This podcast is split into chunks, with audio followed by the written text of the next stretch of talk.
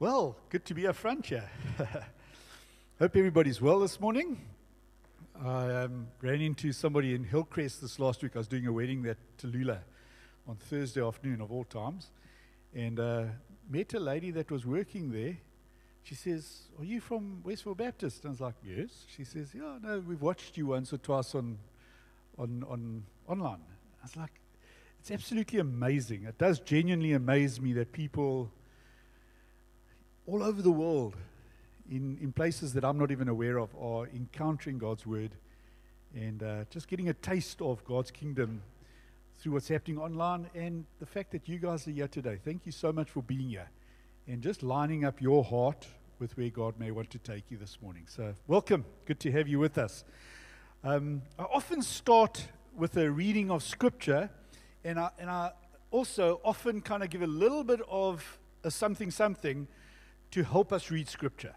And that's what I want to do at the start of my sermon this morning. Before I read the passage of Scripture, which is Acts 15, it's our next chapter in, the, in all the Acts chapters that we're preaching from, my little bit of a something something on how to read Scripture. When reading a Bible story or a passage of Scripture, when you, and I'm assuming you get the Bible in your hands every now and then, whether it be on screen or an actual Bible, Really hoping that does, does happen. But when reading a Bible story, please realize it's not primarily, the Bible is not primarily about my life and my story and my priorities and my agenda and my difficulties and my challenges and successes, etc. Okay? When we approach the Bible that way, simply trying to find my life in the pages of Scripture, we're setting ourselves up for difficulties. You know, sometimes I wonder when we say, I find this passage really hard to read, what we're really saying is possibly that this passage doesn't say enough about me and my life and my challenges and my colleagues, etc., etc. No. Let's settle with the fact that the Bible isn't meant to be always about us. The Bible is first and foremost always the story about God. His priorities, His story, His agenda. Approach the Bible with that as the first filter in our minds. And we'll see much, much more. And in time, it will also become, I think, more profoundly relevant than if we approach it in any other way. All right. So that's just a little something that maybe you want to take with you next time you sit and you read the Bible. I'm going to read chapter 15 of Acts now from the message version. During the rest of the sermon, I'll use the NIV, a little bit different, but I found that Acts chapter 15 in the message version is just a little bit more understandable. So listen to it. Verses 1 to 11, I'll skip a few verses, hit verses 19 to 21. Sit back, relax, and enjoy the, the movie of this of, of that develops here. So 15 verse 1 and 2. It wasn't long before some Jews showed up from Judea insisting that everyone get circumcised. Okay, okay, hard first line because it's like Judea, circumcision, Jews. It's like just such a world away from us. But just picture it. There's a bunch of Jewish people that come to a church named Antioch to tell them they must get circumcised. That's basically what starts in Judea. They come all the way to Antioch and they say, You guys must be circumcised. If you're not circumcised in the Mosaic fashion, you can't be saved. Paul and Barnabas, who were at this Antioch church, Paul and Barnabas and a few others, to put it, for, to put it before the apostles and leaders in Jerusalem. Okay, so it starts in Judea. They come to Antioch. And they say, You guys must be circumcised. Paul and Barnabas are sitting, they're kind of leaders in this church in Antioch. They say, Wait a minute, these guys are speaking, uh, it sounds like they're speaking rubbish. Let's go to Jerusalem where all the big bosses are. They earn the big bucks there, and we're going to sort it out with them. We're going to have a hardcore conversation, and we're going to make a final decision about this. So it starts here, goes to Antioch, and then back to Jerusalem. All right? After they were sent off and on their way, so they're heading towards Jerusalem now, they told everyone they met as they traveled through Phoenicia and Samaria about the breakthrough to the non Jewish outsiders. Bunch of non Jewish people becoming Christians. And as they're heading off to Jerusalem, they're telling them the story. Everyone who heard the news cheered. It was terrific news. Now, when they got to Jerusalem, Paul and Barnabas were graciously received by the whole church there, including the apostles and leaders. They reported on their recent journey and how God had used them to open up things in the, in, to the outsiders. And some Pharisees stood up to say their piece. They had become believers but continued to hold to the hard party line of the Pharisees. You have to circumcise the pagan converts. So now there's two groups. There's a group from Judea that say, You guys must get circumcised. Remember, they came to Antioch. These Antioch oaks went up to Jerusalem, and they encountered another Pharisee, Pharisaical group up there saying, You guys need to be circumcised. All right? You have to circumcise the pagan converts, they said.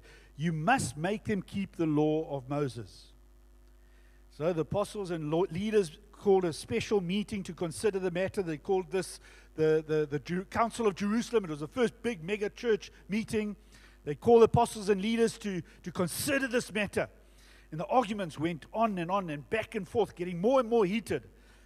You know, that never happens in our church. We're never heated.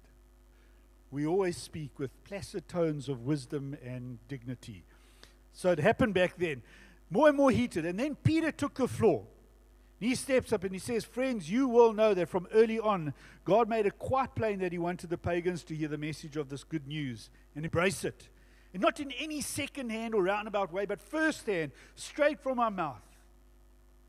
And God, who can't be fooled by any pretense on our part, but always knows a person's heart, gave them the Holy Spirit exactly as He gave Him to us. He treated the outsiders exactly as He treated us, beginning at the very center of who they were and working from that center outward, cleaning up their lives as they trusted and believed in Him. So, why are you now trying to out God God? Literally move to save us just as He did those from beyond our nation? So, what are we arguing about? Jump a couple of verses. So here's my decision. We're not going to unnecessarily burden non Jewish people who turn to the Master. Okay? Effectively, in other verses, we see that that means they're not going to be require them to be circumcised. We'll write them a letter, and so he goes on to another train of thought now. We'll write them a letter and tell them be careful to not get involved in activities connected with idols, to guard the morality of sex and marriage, and to not serve food offensive to Jewish Christians, blood, for instance. Right. Just that far, and we'll get to unpack quite a bit of that in the next few moments. You have to respect some of those that did the first of some things in history. Remember that first person who took the step and broke the ground for everyone else to follow. So the, the this 18th century satirist, and I think I might have mentioned this in a service before, Jonathan Swift said he was a bold man that ate, that first ate an oyster.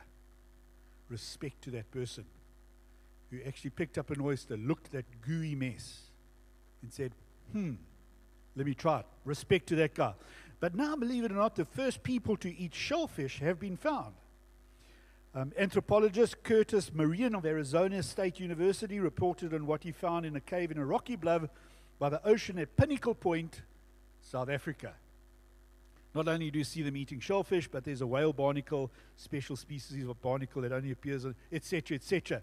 So, ladies and gentlemen, the good chance that it is here in South Africa, in the distant past, that, that we can blame a South African for starting this craze of eating oysters. It's one of our claims to fame. Is that a thing to celebrate or not? I don't know. I think it's a bit bizarre. And just to prove that, I'm going to get a bunch of people that never lie to tell us what it's like to eat the oyster. Who's never eaten an oyster here first? Ever, ever before? Well, look, this is how it's going to go down when you try it.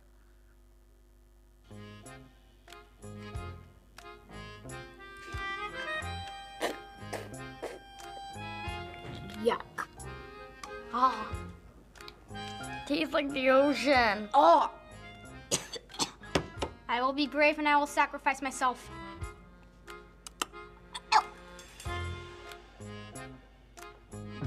I have just eaten a prehistoric creature that was resurrected by the Fine Brothers. Good. Okay, that's not a clam.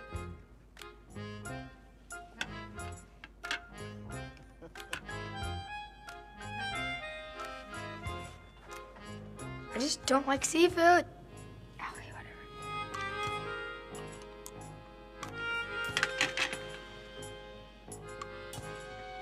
Nope. Nope. I've never tasted something like this. I'm probably never gonna have it again. I don't know about this. My teeth, my teeth touched it. That doesn't taste good. I cannot swallow this. It feels chilled down my spine.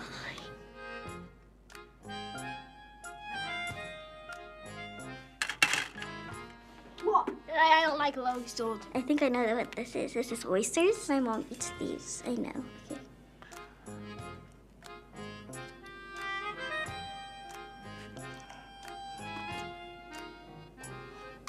Eh, That was so gross. I don't like it at all. Never try this. I haven't tasted boogers, but if I have, I'd probably guess it tastes exactly like this. So, the, so for those people that put up their hand who've never tasted oyster, I'm sure you're going to rush out and grab one of those. You know, as, as tough as that task was, especially, and not just eating the, the first oyster, but, but offering that oyster to the next person, that must be a particularly tough task.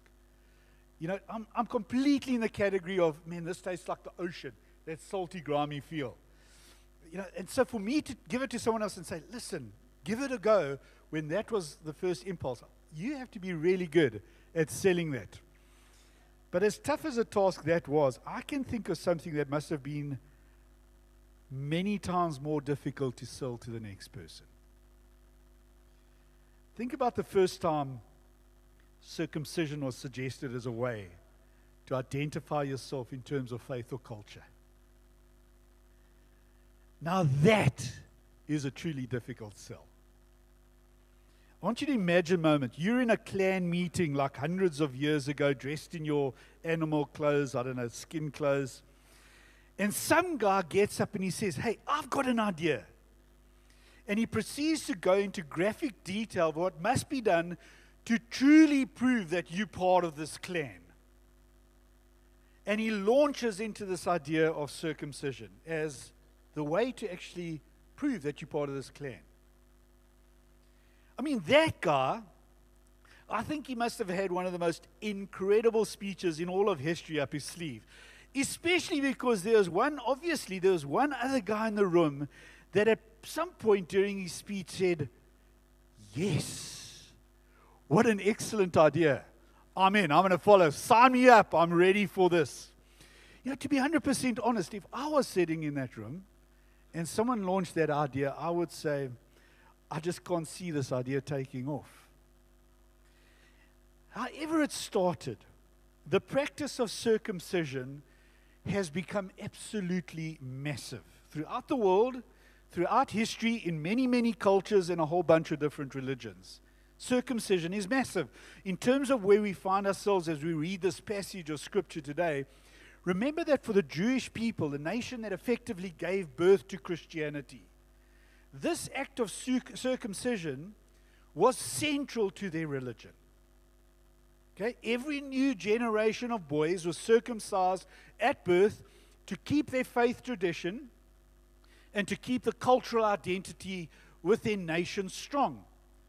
Even those that wanted to join at a later stage, no matter what their age was, had to go through this very same painful pr- procedure.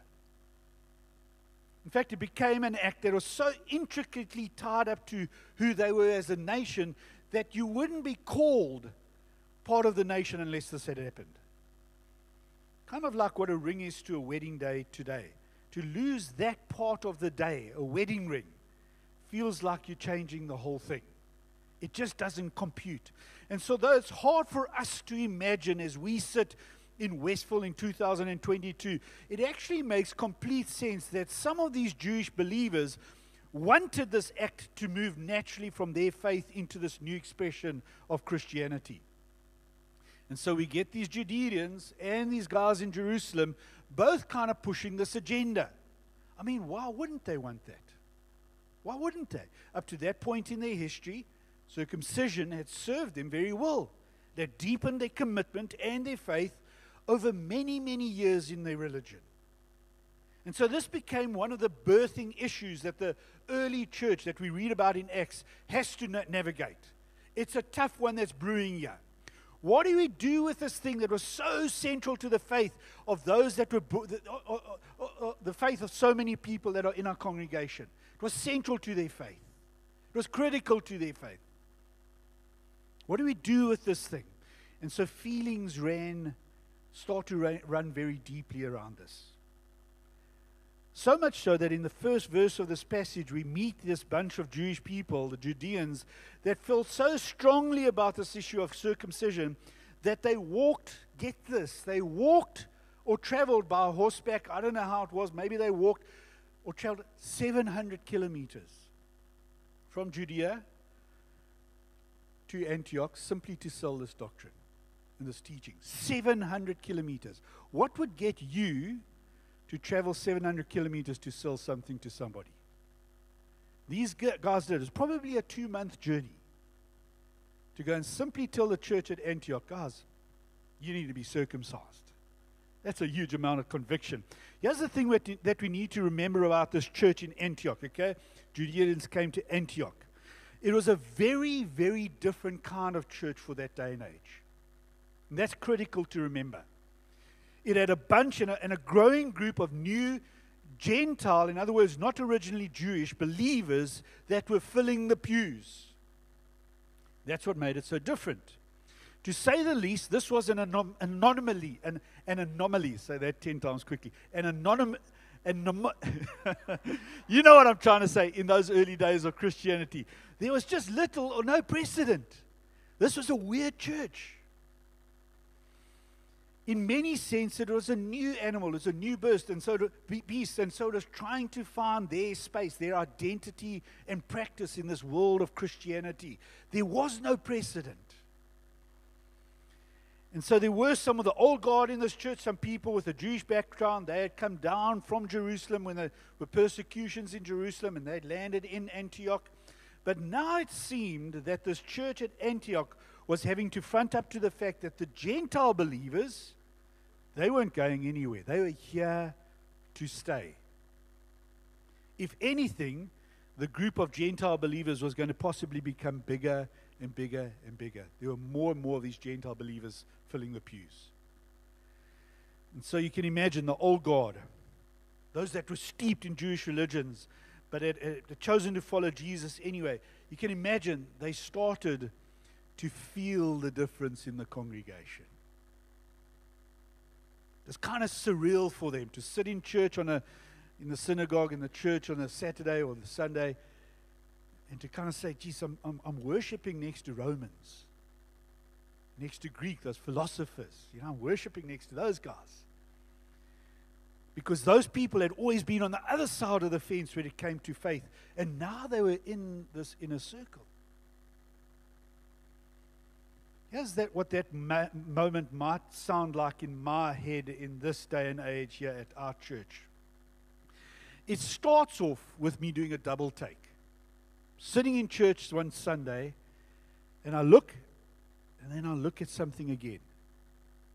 I go like, whoa, that's different. Things are changing, or things have changed. That's not the normal person or normal kind of person I sit next to and worship with. That's where it starts. A couple of weeks or maybe months later, I'll get to the point of the trajectory of this thinking, thinking continues. It's, and I may say something to the effect of if I was 100% honest, I don't really get their style of worship. Okay? Or their expression of worship all that well.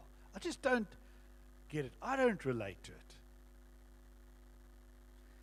And then you know, maybe it's because they're younger, maybe because they're older, maybe because it's a different worship style, maybe they're more exuberant or, or less exuberant, they're much more quiet and staid. I just don't get that. Yeah? Maybe they're culturally otherwise.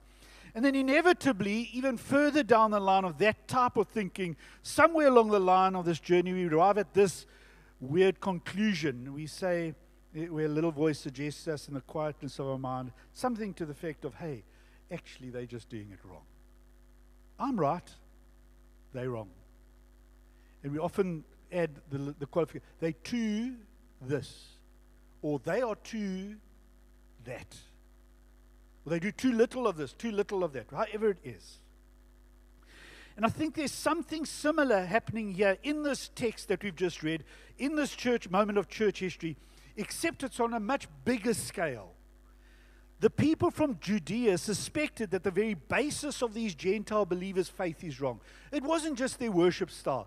They were looking from Judea and they said, No, those Antioch guys are going all pear shaped. Very basis of their faith is wrong. Everyone knows, they might have said at a meeting back in Judea, everyone knows that in order for a faith community to exist properly, you have to be circumcised. It's a given. Maybe in this day and age we'll throw in different words. You have to be baptized. It's a given in this certain way. It's a given. You need to speak in tongues. It's a given. You need to sign on this dotted line. You know, it's a given. I don't know. You fill in the gap. And this starts to cause issues, massive issues. The Judeans' expectation and their teaching causes massive issues. You can imagine the Gentile believers sitting in church on a Sunday saying, Wait a minute, you didn't tell us that we need to be snipped in order to belong to your church. This is how their welcome at the beginning of church happened on that Sunday morning. They say, Welcome, everyone. So great to have you at church this morning, especially those that are online. It's fantastic to have you on church this morning. Straight after the church service, we're going into the chapel to do a circumcision class and we'll throw in a free procedure afterwards if you really want to belong to our church. How bizarre that would be for the newcomers, the Gentiles, the Romans, and the, and, and, the, and, and the Greeks who didn't believe in this kind of stuff. And so you can imagine the confusion and the insecurity and the accusations and everything slipping into the moment. People felt strongly about circumcision, people felt strongly about non circumcision. Just want to pause a little bit, in, just for a moment in the storyline. I want you to think isn't it incredibly amazing how often we, the faithful, including all of you as part of the faithful flock, isn't it incredible how often we, the faithful, stand in the way of people who just want to encounter Jesus? It's all they want. It's such a common difficulty that we see that a massive chunk of Jesus' ministry was committed to fighting this fight. Why do the religious people stand in the way of people that just want to meet Jesus? And so we look at the story of the prodigal son. It starts off with this, this thing about this dodgy son who goes and spends all the money. But then the whole story leans strongly towards the older son, who represents this religiously you know, self righteous guy who's always been duty bound. He's gone to church every Sunday and all the rest of it. And how his anger and stuff suffocates the reunion of this younger son with his dad. Think about the story of the woman caught in adultery, and we have the picture of the lady on the floor just about to be stoned, and Jesus standing between her and the leaders, the religious leaders, who are about to start lobbing stones. And again, the, the, the storyline is, is about these leaders that must catch a wake up. Who's going to cast the first stone? Who's the man without sin that's going to cast the first stone? And then only later does he turn back to her and say, Sin no more again. What about the story of the woman washing Jesus' feet with her tears and with perfume over and over again and again? Jesus turns the whole moment to those guys that are in the room that are probably laughing at her and scorning her. And he says, Wait a minute, you didn't treat me like this. And so much of Jesus' life and his ministries around this topic, every one of those stories has this tension at the core religious strength, religious influence, religious experience and wisdom and passion, weirdly being orientated against some people that just want to find and be with Jesus. How bizarre is that picture? I don't know if you've ever asked why so many of us are like that. just to add the quick proviso, every one of us need to be very careful before we point at others as the cause of this issue. Because very naturally, this is a blind spot of our faith. What is it in us that causes us to say instinctively, to stand up and say, no, no, no, this is how it should be done? You know, unless you do it this way, you will not be sufficiently Christian. Now, maybe it comes from a good space. It's because that thing was so powerful in, in our lives. It was so significant in our journey with Christ. Like for the Jews, it was circumcision. It was a good thing. It was powerful. It was significant. It had its worth. And so we try to package it and give it to the next generation or to the next person as the true answer to their faith journey. If only you do this, you'll be okay. That might be the reason. It comes from a good place. Maybe it comes from a very dark space. I think many of us harbor way beneath the surface, far beyond the vision of a casual glance. Now, there's a, there's a prejudice there. That is just all too ready to raise its head in moments like that. Maybe it's a fearfulness that is so closely tied to the unknown. I, I, I don't understand this. So instead of asking questions, instead of seeking to understand this difference, I move to accusations or I choose to back off instead. It's so much easier.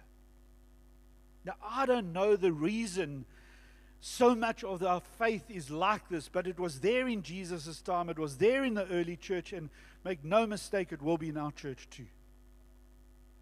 Please, God, help us to fight this good fight. Help us to protect with everything we have that impulse that people have to see Jesus and to get to know Jesus.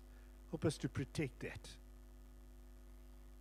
Now, fortunately, there are some people back in that day that are willing to stand up and, and step into this fight. And so Paul and Barnabas head off to Jerusalem and travel another 300 kilometers this time. Okay? To get into this kind of conversation that would solve this. So lots of traveling here 700 kilometers, 300 kilometers, all of them just to solve this issue. So Paul and Barnabas check off and they go have this conversation. And again, this action gives us opportunity just to pause and consider again. These guys heading off to Jerusalem. The nature of salvation, the way a person is saved the way a person becomes a Christian, the dynamics that bring a person into a deeply significant journey with Jesus, this is a conversation worth taking seriously, like Paul and Barnabas did. It's the caliber of conversation that is of massive importance. You know, some things about our faith, you know, we can let those things slide, to be 100% honest. We don't have to die on a hill for some things in our faith. And I'm not going to get into the list of those things because it'll distract us from the point. But not everything in our faith is as important as acknowledging that Jesus is God. Okay? So, some things in our faith we can let them slide. Other things we must be up for the tough conversations. We must be ready for the tough conversation. Just like Paul and Barnabas we must know when the moment comes to actually step away from the background and the fringe into a conversation because it cuts so deeply to the core of my faith. That's how significant it is to me. And when that kind of topic lands the, on the table at a bra, when that level, that caliber of top, topic lands on the table at a family gathering or with friends or amongst our colleagues, I must know that this is the kind of conversation that requires me to be fully present. I need to be working at my attitude and my language so that I don't get in the way of what needs to be said. But this, this conversation, it needs me to be part of it. And I need to be part of it for my own faith's sake. I need to be pushing back or grappling and not just choosing to stand off you know, sometimes, sometimes I think it's true that, that Christians mustn't be so winsome, so nice, that we lack the backbone of considered beliefs. We must know when to step into the conversation. This was the kind of topic that Paul and Barnabas, Barnabas couldn't sit down and just like accept. It was a critical conversation. It was close to Paul's heart, maybe because it was such a massive, life changing moment for him, his salvation. It was huge. You remember that story of Damascus? And a light appears, and his whole life changes. And so, salvation is, is right in the blood of his faith. He cannot just laugh it off as a, as a small topic of conversation, it's deep with him. And he sees the issues of salvation with massive clarity in his little sermon that he preaches to the guys at Jerusalem, he uses three statements to, to describe salvation. Firstly, he speaks about the work of the Holy Spirit. He says, Here's the deal salvation equals the work of the Holy Spirit. It goes into the zone of purification by faith. It's a little bit of a mouthful purification by faith, and then it's all by grace.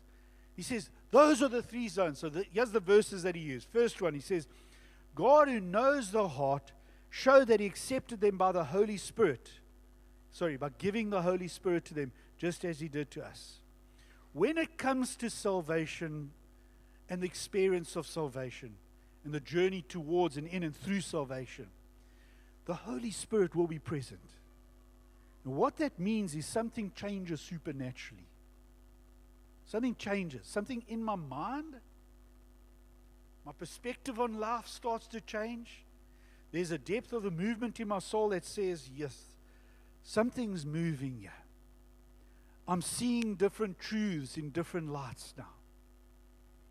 And that is God's Spirit leading us towards the truth. It's the Holy Spirit. Some people, you know, it's something supernatural, a miracle, or speaking in tongues. Other people, their whole life orientation starts to soften towards God and the things of God. And so the Holy Spirit is always part of a salvation experience. It's a deeply, deeply soul, deep soul movement because the Holy Spirit is working down deep in us. And then verse 9, he says, He did not discriminate between us and them, for He purified their hearts. Purification.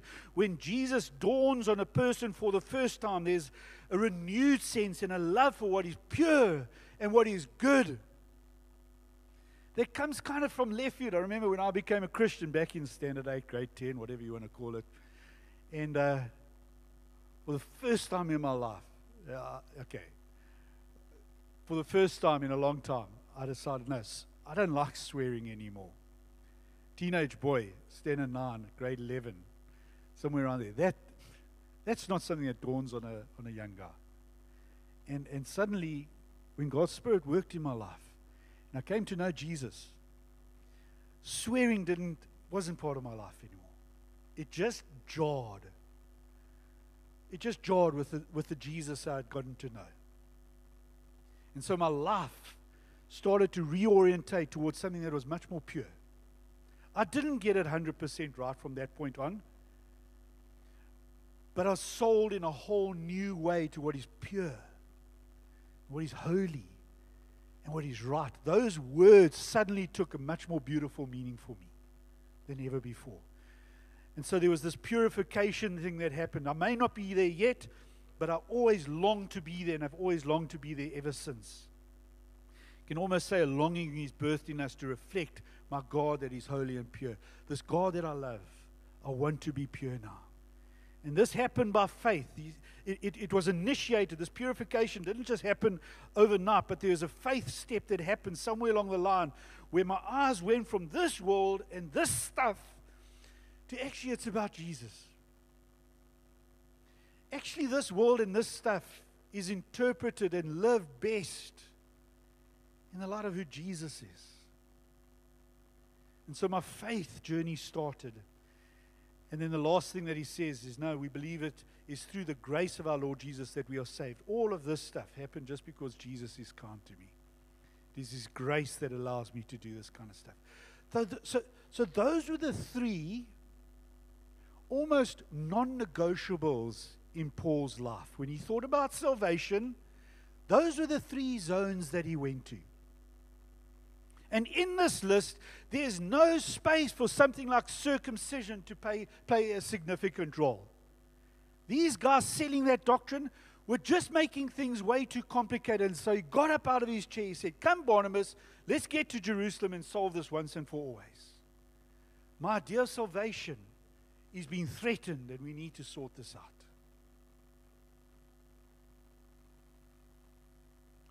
our church has a bunch of non negotiables. Okay? Just like Paul had when it comes to salvation. Our church has a bunch of non negotiables. I don't know if you're aware of them. You might want to grab a copy of the Constitution sometime, and there's a, a section called the Statement of Belief. It's our most deeply held, profound non negotiables.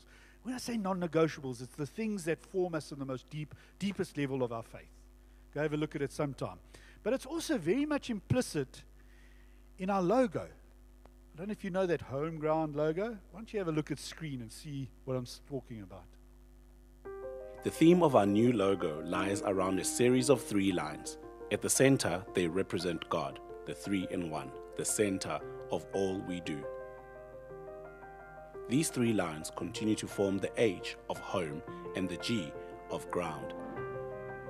They also represent our mission and vision to be transformed individuals in a transformed church that is involved in the transformation of our community and world.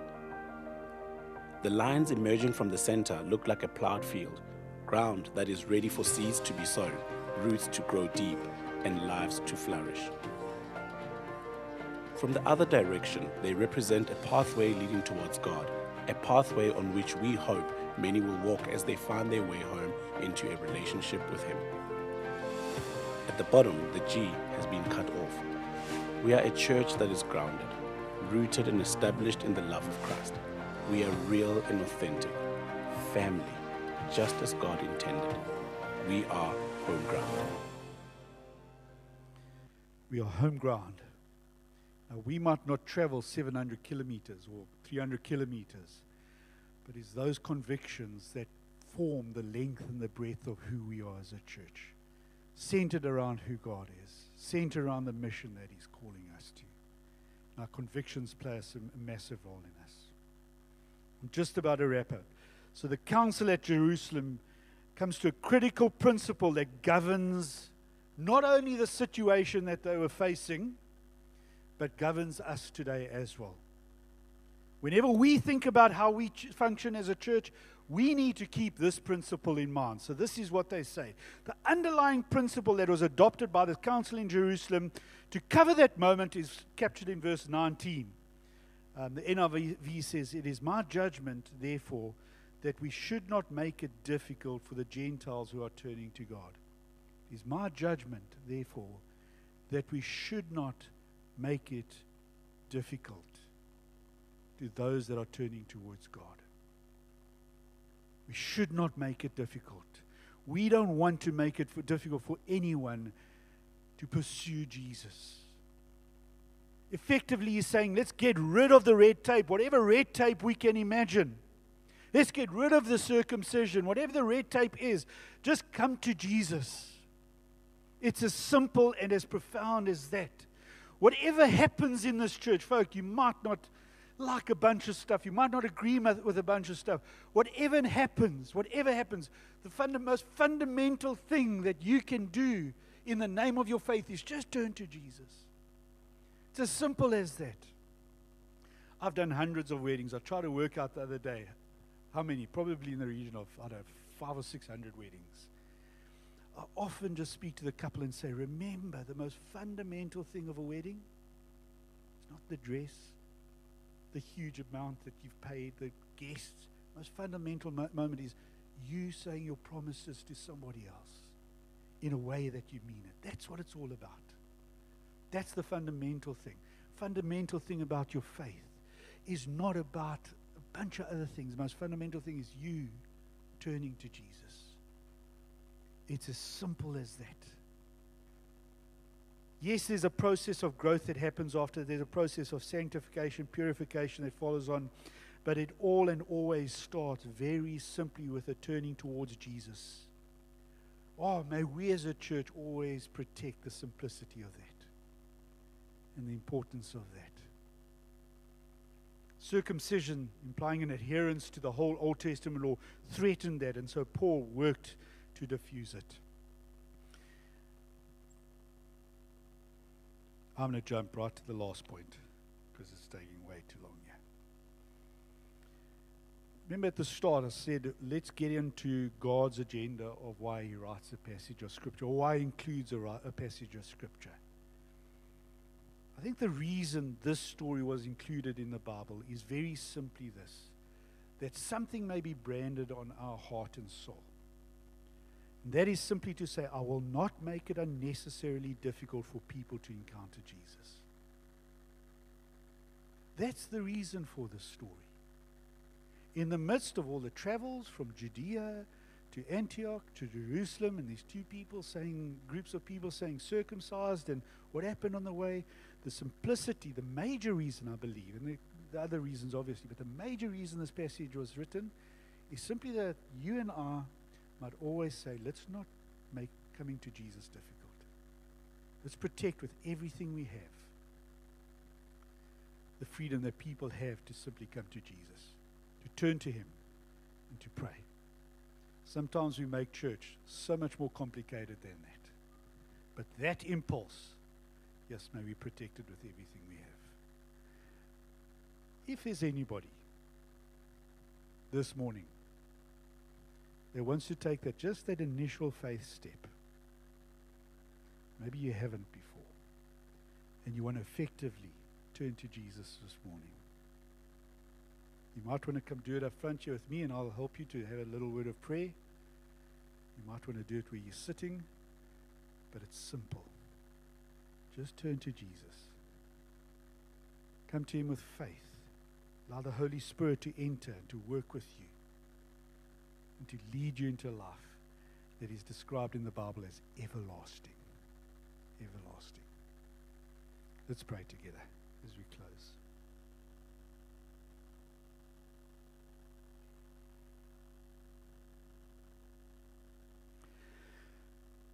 We pray that all of us,